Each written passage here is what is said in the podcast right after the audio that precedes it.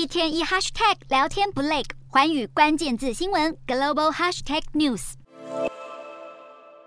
石油输出国家组织与盟国 OPEC Plus 五号宣布，每天将会减产两百万桶，相当于全球产量将会减少约百分之二，幅度更是二零二零年四月以来最大。俄罗斯也警告可能进一步减产。消息一出，六号国际油价连三涨，西德州原油十一月期货攻破了八十八美元大关，布兰特原油十二月期货也上涨超过一个百分点，来到每桶九十四点四二美元。沙乌地阿拉伯表示，宁可先发制人，也不愿后悔，并且认为减产是为了稳定市场，以避免经济前景疲软拖累需求之际，油价进一步暴跌。然而，全力打通膨的美国总统拜登立刻跳出来抨击是短视尽力。更有美国媒体解读，这回拜登是狠狠的被沙国打脸了，因为他七月访问沙国时频频示好，更因为与沙国王储穆罕默德沙尔曼拳碰拳俨然好马吉的动作而挨轰。此外，CNN 更爆料，这一回减产决议之前，拜登政府更动用了各种管道。企图说服沙国和其他波湾国家不要支持减产，而眼看其中选举即将倒数一个月，这时间点可说是差到不能再差，也凸显拜登高估自己对波湾油国的影响力。纽约时报引述拜登政府的官员表示，将会下令能源部十一月试出一千万桶战备储油，而美国国会还打算推出立法，允许美国政府起诉 OPEC 成员国操纵能源价格。然而，大摩认为 OPEC Plus 减产，油价将加快脚步回升到一百美元。高盛甚至将布兰特原油的第四季预测价上调到每每桶一百一十美元，并且认为国际能源总署将因此协调释放战备储油。